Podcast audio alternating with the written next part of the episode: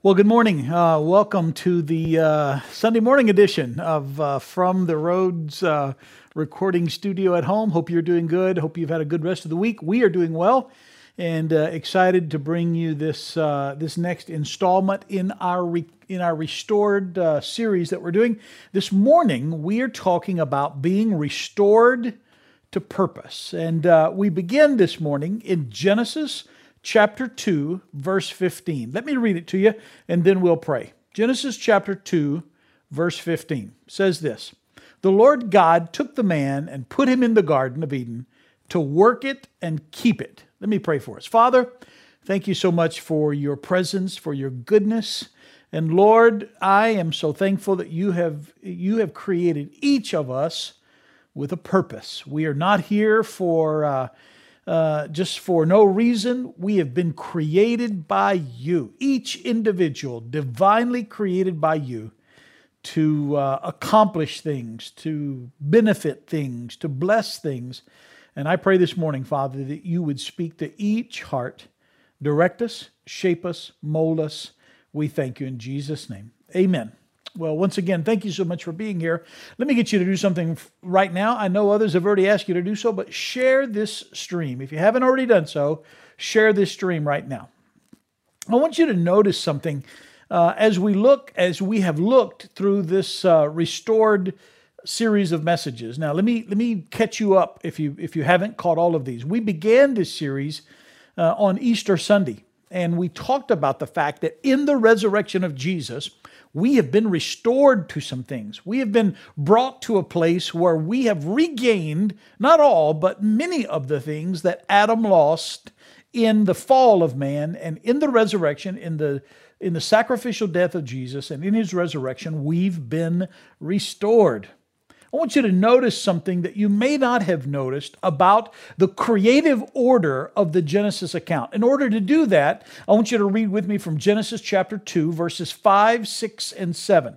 Let's read that now. It says this When no bush of the field was yet in the land, and no small plant of the field had yet sprung up, for the Lord God had not caused it to rain on the land and there was no man to work the ground. And a mist was going up from the land and was watering the whole face of the ground. Then the Lord God formed the man of dust from the ground and breathed into his nostrils the breath of life, and the man became a living creature.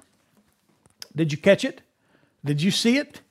Uh, in case you didn't, let me show you something in this creation account uh, that that I I don't know if you've ever seen it is, and, and let me give you a little uh, a little uh, forewarning. In every sermon, at least for me, in every sermon that I prepare, there's a moment where there's a, a wow, I, Lord, that's going to be so good. This is that moment right here. I want you to I want you to feel this like I do because there's something in this that I believe is so powerful. It reveals something so good out of the heart of God that I want to make sure you don't miss it. In this section that we just read, uh, from Genesis chapter 2, verses 5 through 7, I want you to notice that God had created Adam's purpose even before he created Adam. He created Adam's purpose. Uh, Adam had, had, had not yet been formed, and the Lord said that he had created systems whereby Adam was necessary for the earth to be all that it was going to be. Remember, it said that the, no plants had come up yet. Why? Because there was no man to work the ground. God had established Adam's purpose even before he created Adam. I want you to know that I think the very same thing is true for you. God made your purpose. He has established your purpose even before you were formed in your mother's womb. I want you to notice some things. First of all, there were systems in the earth that required man in order for them to function. Let me say that again. There were systems that God had created in the earth that required Adam in order for those systems to function the way they were supposed to. Not only that, but until Adam began to complete his purpose, there were other things that could not fulfill their purpose until Adam was brought to be upon the earth, other systems, in this case, the plants and the seeds and the ground giving up its fruit None of that happened until Adam came on the scene. And thirdly, when Adam thrived in the fulfillment of his purpose, other things thrived as well. Three points, we'll come back to those later. But I do want you to notice, however, what happened to all of that purpose when sin entered the world through Adam's disobedience. In order to do that, we need to bring some more uh, scripture in reference to the uh, creation account to bear upon this. We find that in Genesis chapter 3, verses 17 through 19. Stay with me now. We're covering a lot of scripture, but listen to this. Genesis 3, 17 through 19 says this. And to Adam, now this is God talking to Adam after Adam and Eve have eaten from the tree of the knowledge of good and evil. The Lord has already pronounced judgment on the serpent and upon Eve, and now he speaks to Adam. And to Adam he said, Because you have listened to the voice of your wife, and have eaten of the tree of which I commanded you, you shall not eat of it. Cursed is the ground because of you. I want you to notice that. God had created Adam, to be a uh, almost like a partnership. Adam's fulfillment of his purpose allowed the ground to do all that God had created it to do. Now, in Adam's sin, that whole system is changed. Once again, God says, Cursed is the ground because of you. In pain you shall eat of it all the days of your life. Thorns and thistles it shall bring forth for you, and you shall eat the plants of the field. By the sweat of your face you shall eat bread till you return to the ground, for out of it you were taken, for you are dust, and to dust you shall return. Suddenly, this most rudimentary of Adam's purposes does it function as God created, as He intended for it to function. Adam was to work in cooperation with the systems that God had put in place for the ground to give up its fruit, for the earth to provide for all of Adam's needs. It, was there was just this perfect balance that God had created, and Adam and the fulfillment of his purpose was a huge part of that. Suddenly, sin comes in, and all that God had created, all that God had intended, gets perverted because of what Adam did. Suddenly, as I said, the most rudimentary, the most basic of Adam's purposes, they don't function as God intended to function because of what sin did. I want you to notice, if you will, let's read on in Genesis. Let's read. We read. Uh, we read earlier in chapter two, verses five through seven. Notice with me, if you will, Genesis chapter five, or excuse me, Genesis chapter two, verses eight and nine.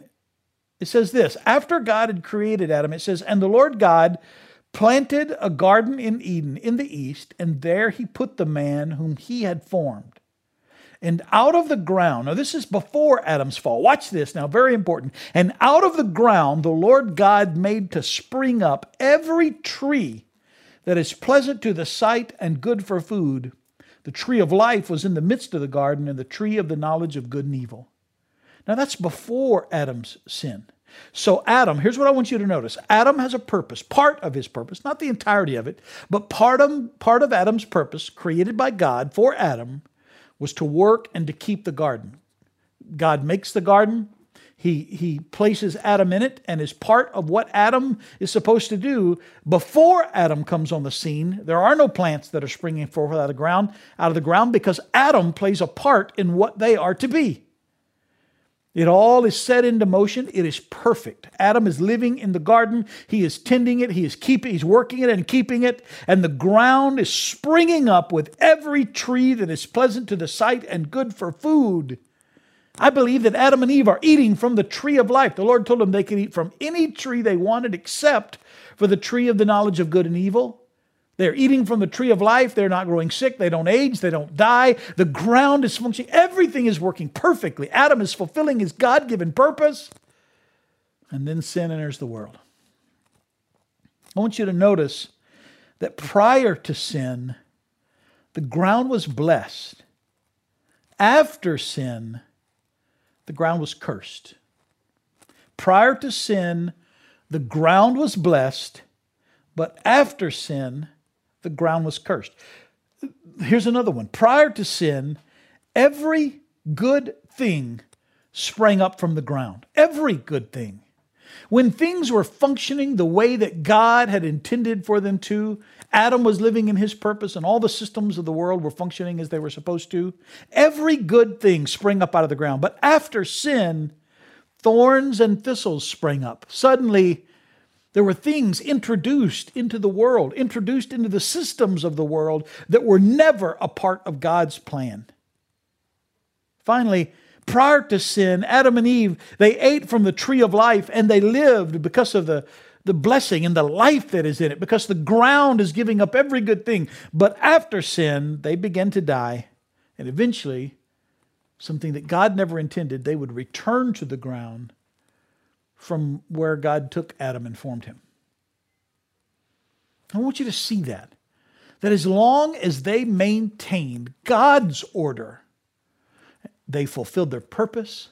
They lived in the blessing of God. Things were blessed. Life was everywhere. There were no thorns. There were no thistles. Even the things around them functioned as they were intended to do so. Sin entered the world. Now, but I don't want to talk about sin only. I want to talk about the fact that we've been restored because, once again, revisiting the Easter story, Christ came to redeem, to restore, to bring us back to the place that Adam lost. The scripture says that in one man, Adam, in the first man, sin entered, but then in the second Adam, Jesus, uh, that sin was destroyed and we are restored. Christ died and was resurrected, and we have now been restored. What does that restoration mean? What does it look like? What does it do for us? What do we gain out of that?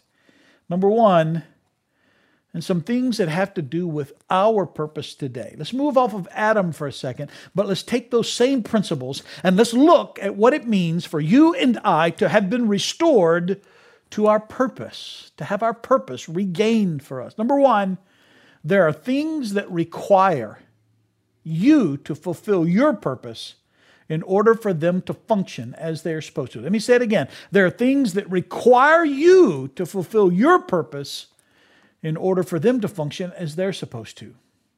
Let me give you some more scripture. Genesis chapter 22, verse 18. Let me talk to you some people about some people from the scripture who lived in their purpose and God blessed other things greatly because of them.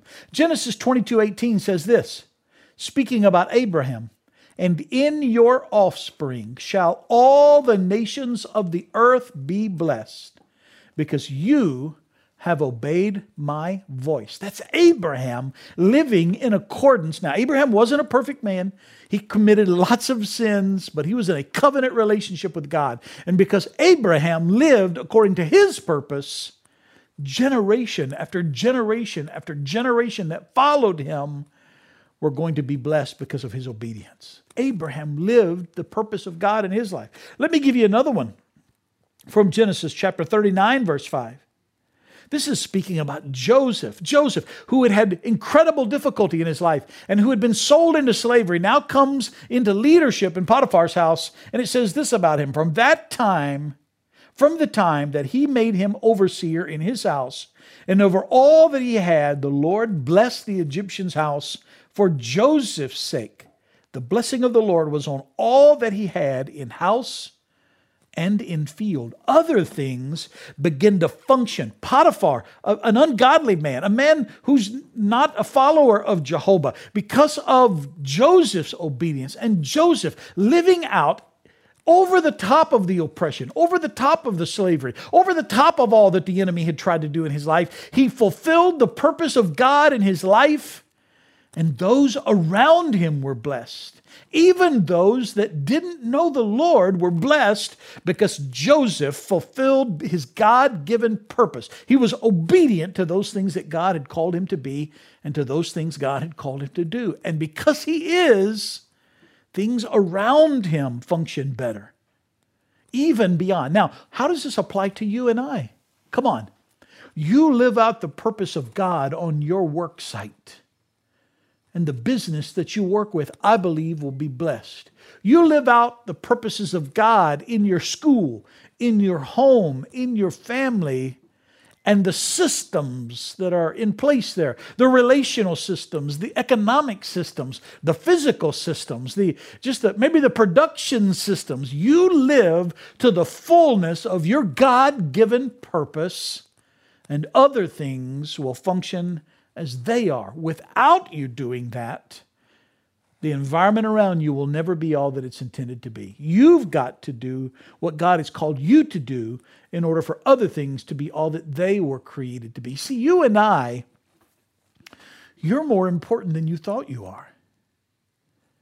You, you, may be, you may be the pivot point around which the, the creative process in the business that you work in hinges. It might be through the work of the Holy Spirit, you living out the purpose of God for a spirit filled believer where you are that allows the creative process through you to raise the level of the whole organizational structure. Your whole organization might be blessed and function at its at, at the top of its efficiency, at the top of its capabilities, simply because you, as a person of God, walk in the fullness of God's purpose for your life.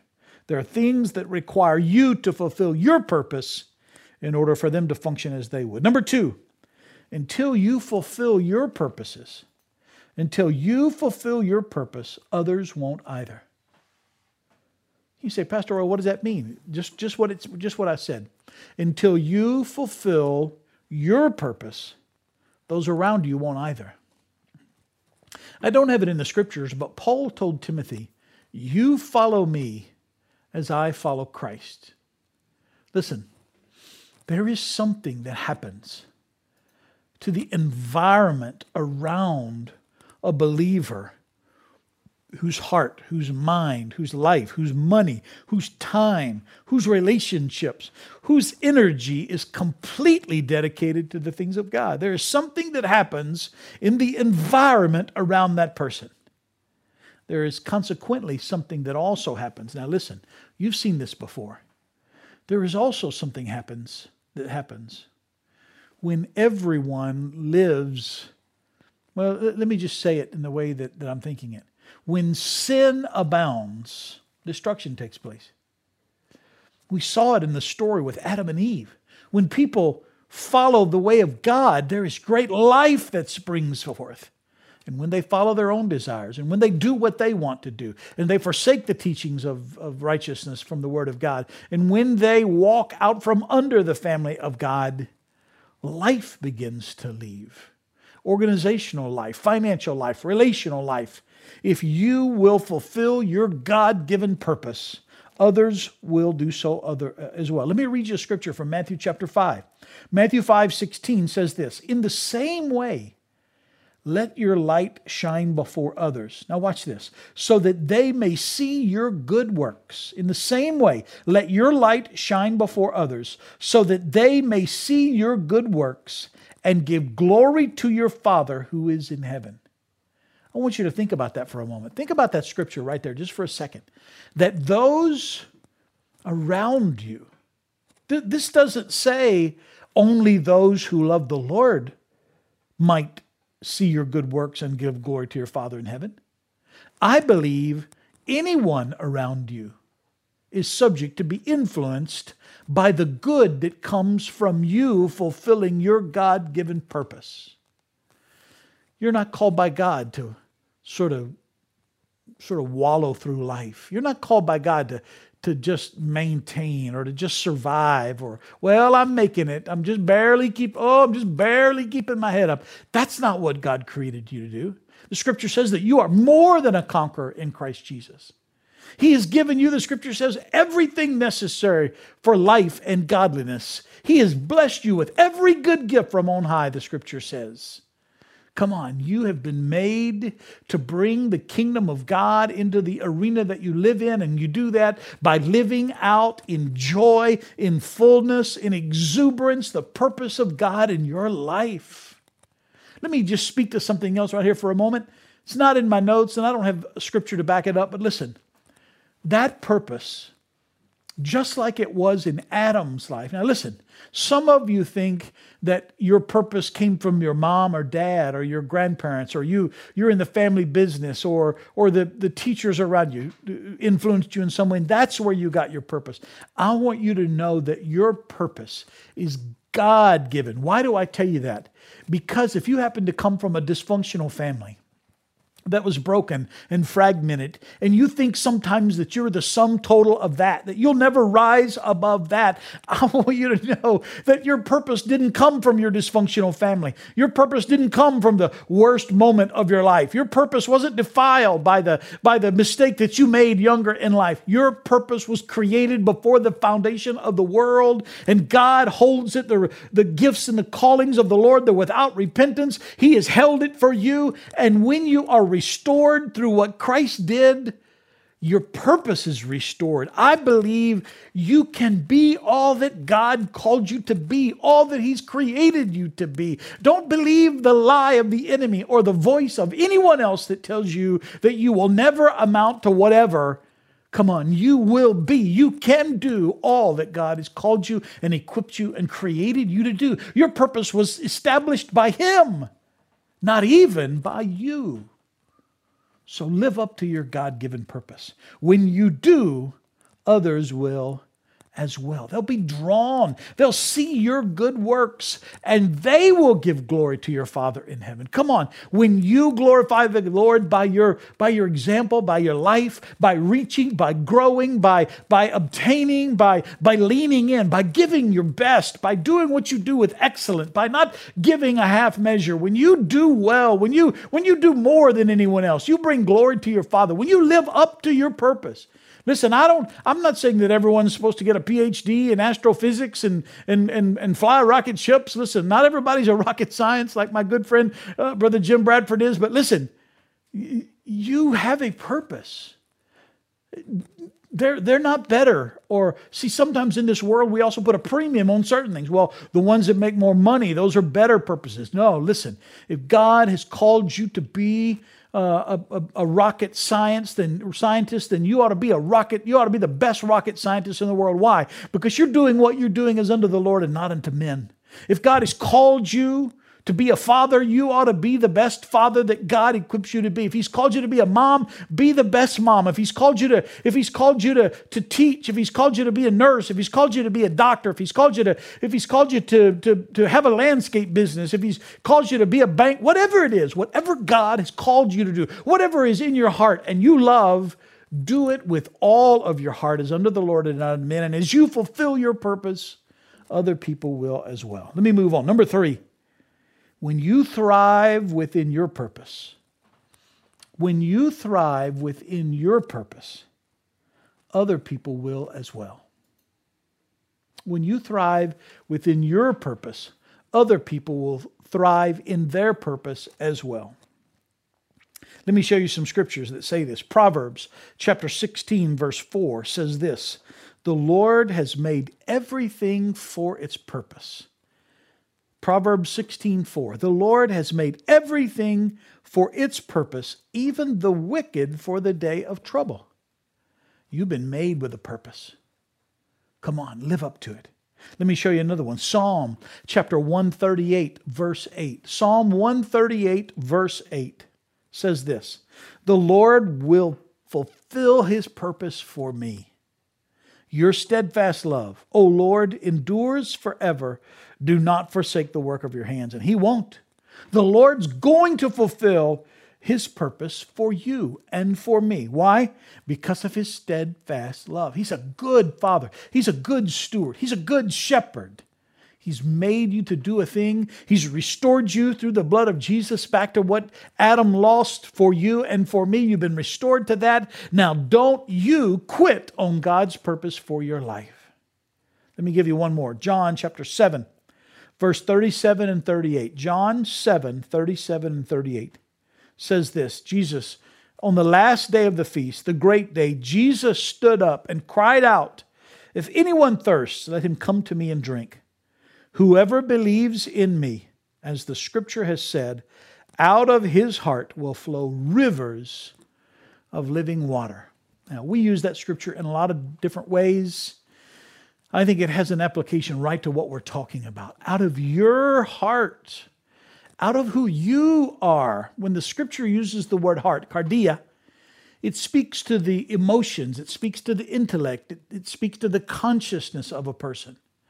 It's the sort of the wellspring of who you are. And the scripture says, if you will, through Christ Jesus, fulfill God's purpose for your life, that out of you is going to flow a river of living water. My goodness, you could preach a week on, on the possibilities of what that living water will do to the environment that you live in. What would that living water bring to your marriage if you lived up to God's created, restored purpose for your marriage? What would it be if you lived in kindness towards others? If the living water in you resulted in kindness to those who aren't kind to you? What if out of you Maybe you maybe you've been a little lazy at times. Maybe you only give a half measure. Maybe you don't do things your best. What if God's living water got engaged there? What do you think about your production, about, about your ability to succeed and, and bless your family and bless yourself and, and, and achieve and bring excellence to your world? What do you think that God's living water flowing out of your heart, from out of your heart, Jesus said, out of his heart, out of that person's heart, shall flow rivers of living water. My goodness, everything that it touched would spring to life. Everything that you did would flourish. You'd be like the man. This I don't have the scripture on the screen for this, but Psalm chapter 1 says, Blessed is the man who walketh not in the counsel of the ungodly. You know that scripture. A little bit later in it, it says, But he shall be like a tree planted by the rivers of living water. And whatever he does shall prosper. Come on, that's what you've been restored to. You've been restored to live in the purpose of God. Now, that doesn't mean that you're going to be tripping over bags of money all the time. Sometimes life doesn't mean rich. Sometimes we do that in our society, but relationally rich and emotionally rich and spiritually, and yes, potentially financially rich certainly enough to meet your needs. And we talked about that last week. The provision of God is there so that you can be generous. You are blessed in every way to be generous in every way. But out of you would flow rivers of living water. My goodness, what might God do with a group of people that live up to their restored purpose? Let me close this with a story, an illustration, if you will. Um, I was reminded this week about stories that I should I should tell more stories. I like I love great stories, and sometimes for the sake of of digging in the Word, you forget to. I do. I forget to think about the things that the Lord has done.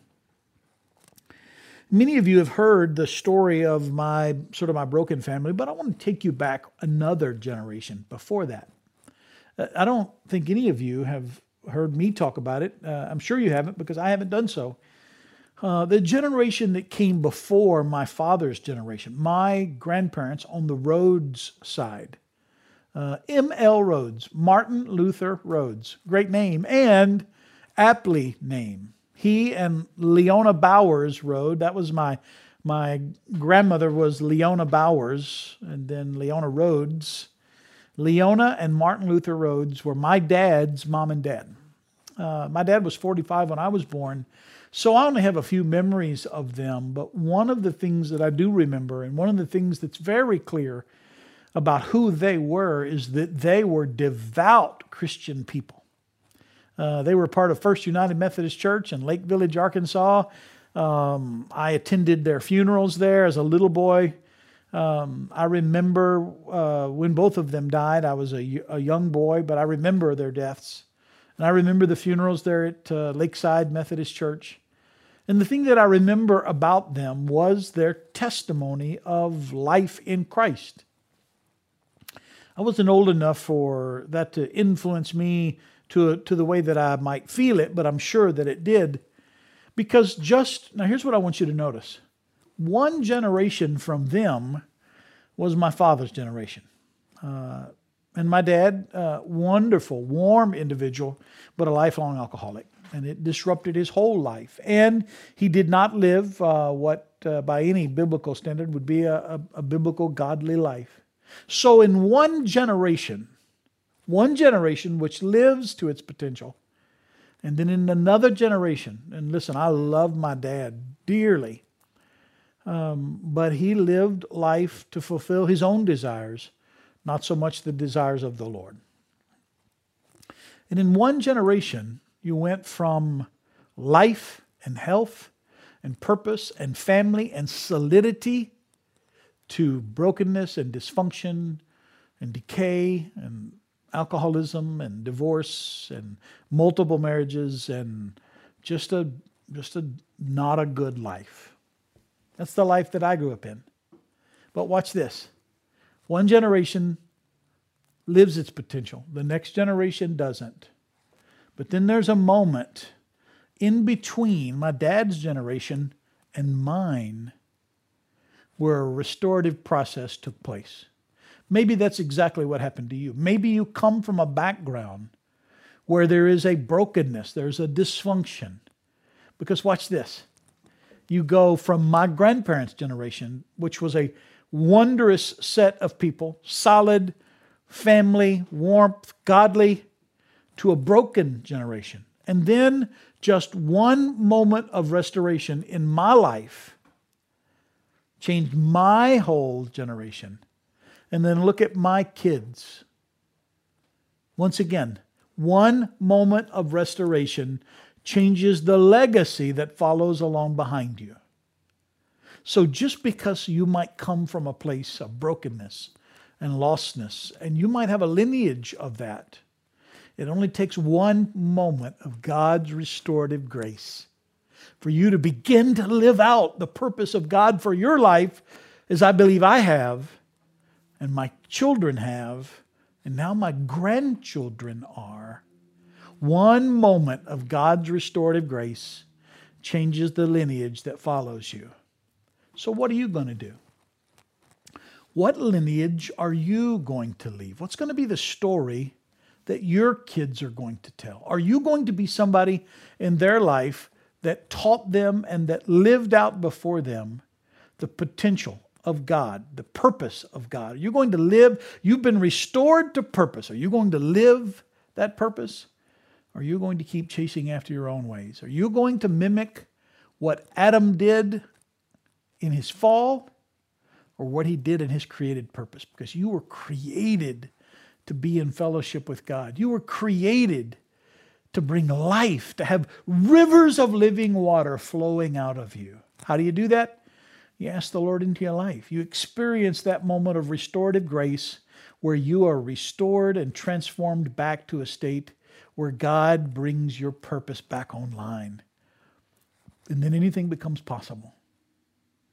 As that living water begins to flow through you, it'll touch all those around you. It'll touch your workplace. It'll touch your family. It'll touch your relationships.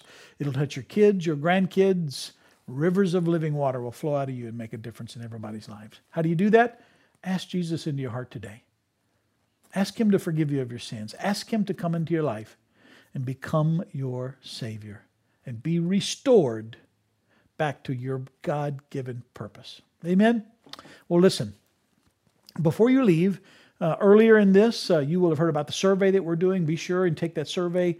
We're trying to gear up for the relaunching when we come back together. We need to know what your concerns are. So take a moment. If you haven't already seen that, down in the link uh, comments of, uh, of this stream, you'll see a place where you can go do that survey. Uh, please take time to do that. It's very important to us. If you're not already a part of Pastor Roy's Bible reading group, uh, if you're watching this via Facebook, just search in the Facebook search window, Pastor Roy's Bible Reading Group. You'll find it there. If you're on YouTube, you'll have to come to Facebook. Uh, a little over 170 people reading through the scriptures, about 15 minutes a day.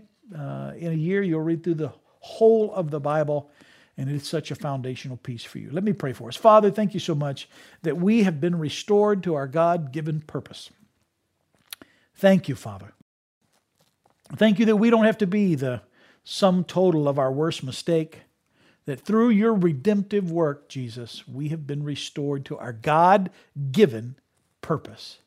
And that thing is good, Lord, and it will produce life everywhere it touches. I pray you'd bless each one watching this. Restore them, Father, to their purpose. In Jesus' powerful name.